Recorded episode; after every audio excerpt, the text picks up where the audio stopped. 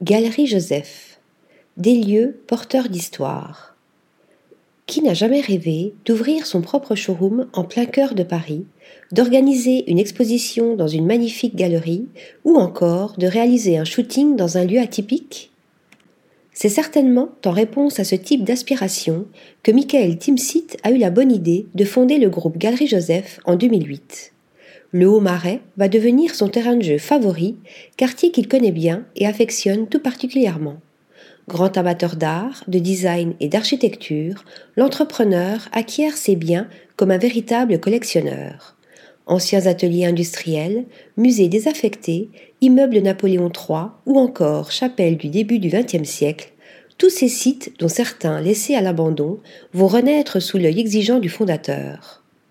Pris d'assaut lors de la Fashion Week et autres grands événements parisiens, comme Paris Design Week ou encore Image Nation, dont Galerie Joseph est partenaire depuis quelques années, ces lieux exceptionnels ravissent leurs locataires le temps d'un week-end, d'une semaine, voire de plusieurs mois.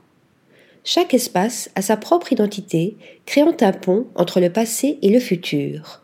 Les vingt galeries contiennent chacune un vestige du passé, murs de pierre, escaliers d'origine, poutres apparentes qui cohabitent avec des matériaux ou des éléments contemporains comme le béton ciré recouvrant le sol, les grandes baies vitrées, les éclairages modernes ou encore les pièces design soigneusement sélectionnées. Galerie Joseph, des lieux uniques pour des histoires inédites. Michael Timsit fait partie des acteurs qui ont su enrichir ce quartier de la capitale hors du commun, alliant art, mode, design et architecture.